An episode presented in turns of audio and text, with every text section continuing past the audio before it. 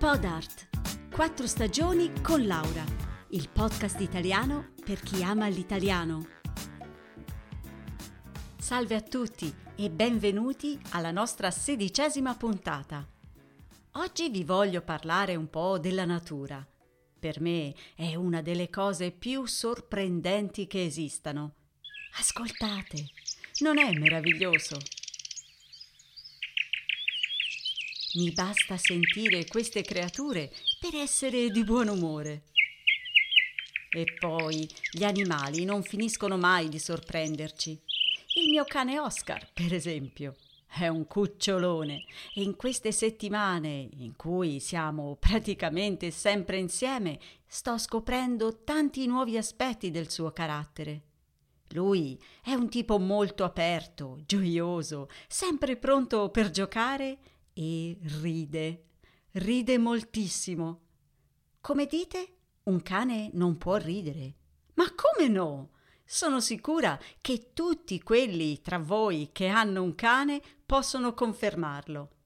Il nostro Oscar ha un carattere solare ed è molto curioso.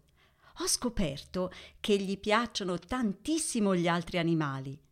Gatti, vitelli, capre, pecore, cavalli e soprattutto gli asini. Vorrebbe poter giocare con loro, ma la cosa non è semplice. Mica posso lasciarlo libero così. Non so che reazione potrebbero avere gli altri animali. A questo proposito, qualche giorno fa ho letto un articolo su una ricerca interessantissima a proposito del gioco tra animali diversi. Sì, c'entrano i cavalli. Lo studio è stato condotto dall'Università di Pisa. Per un anno i ricercatori hanno indagato il modo di giocare di cani e cavalli, che sono due specie molto diverse tra loro. Infatti, da una parte i cavalli in genere hanno paura dei lupi o degli animali simili ai lupi.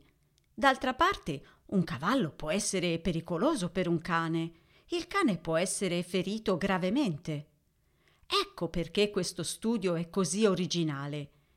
I ricercatori hanno documentato che quando giocano, cane e cavallo usano tecniche raffinate.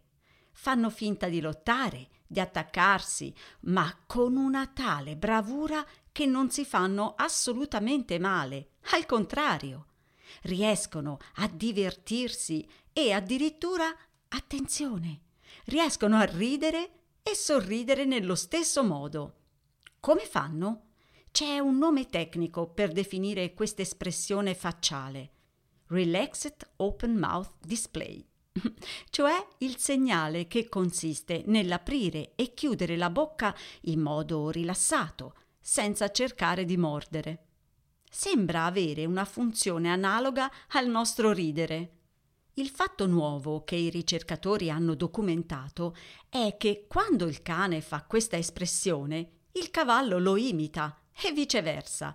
Quindi è una risata, come dire, contagiosa fra due specie diverse di animali.